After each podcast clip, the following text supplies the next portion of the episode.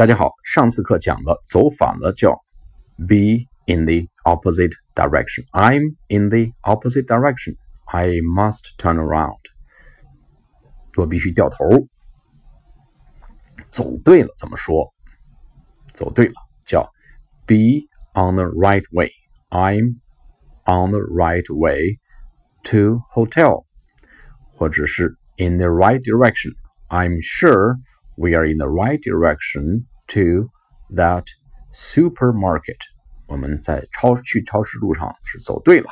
We are in the right direction to Mary's home. 好了，我们下次课再见。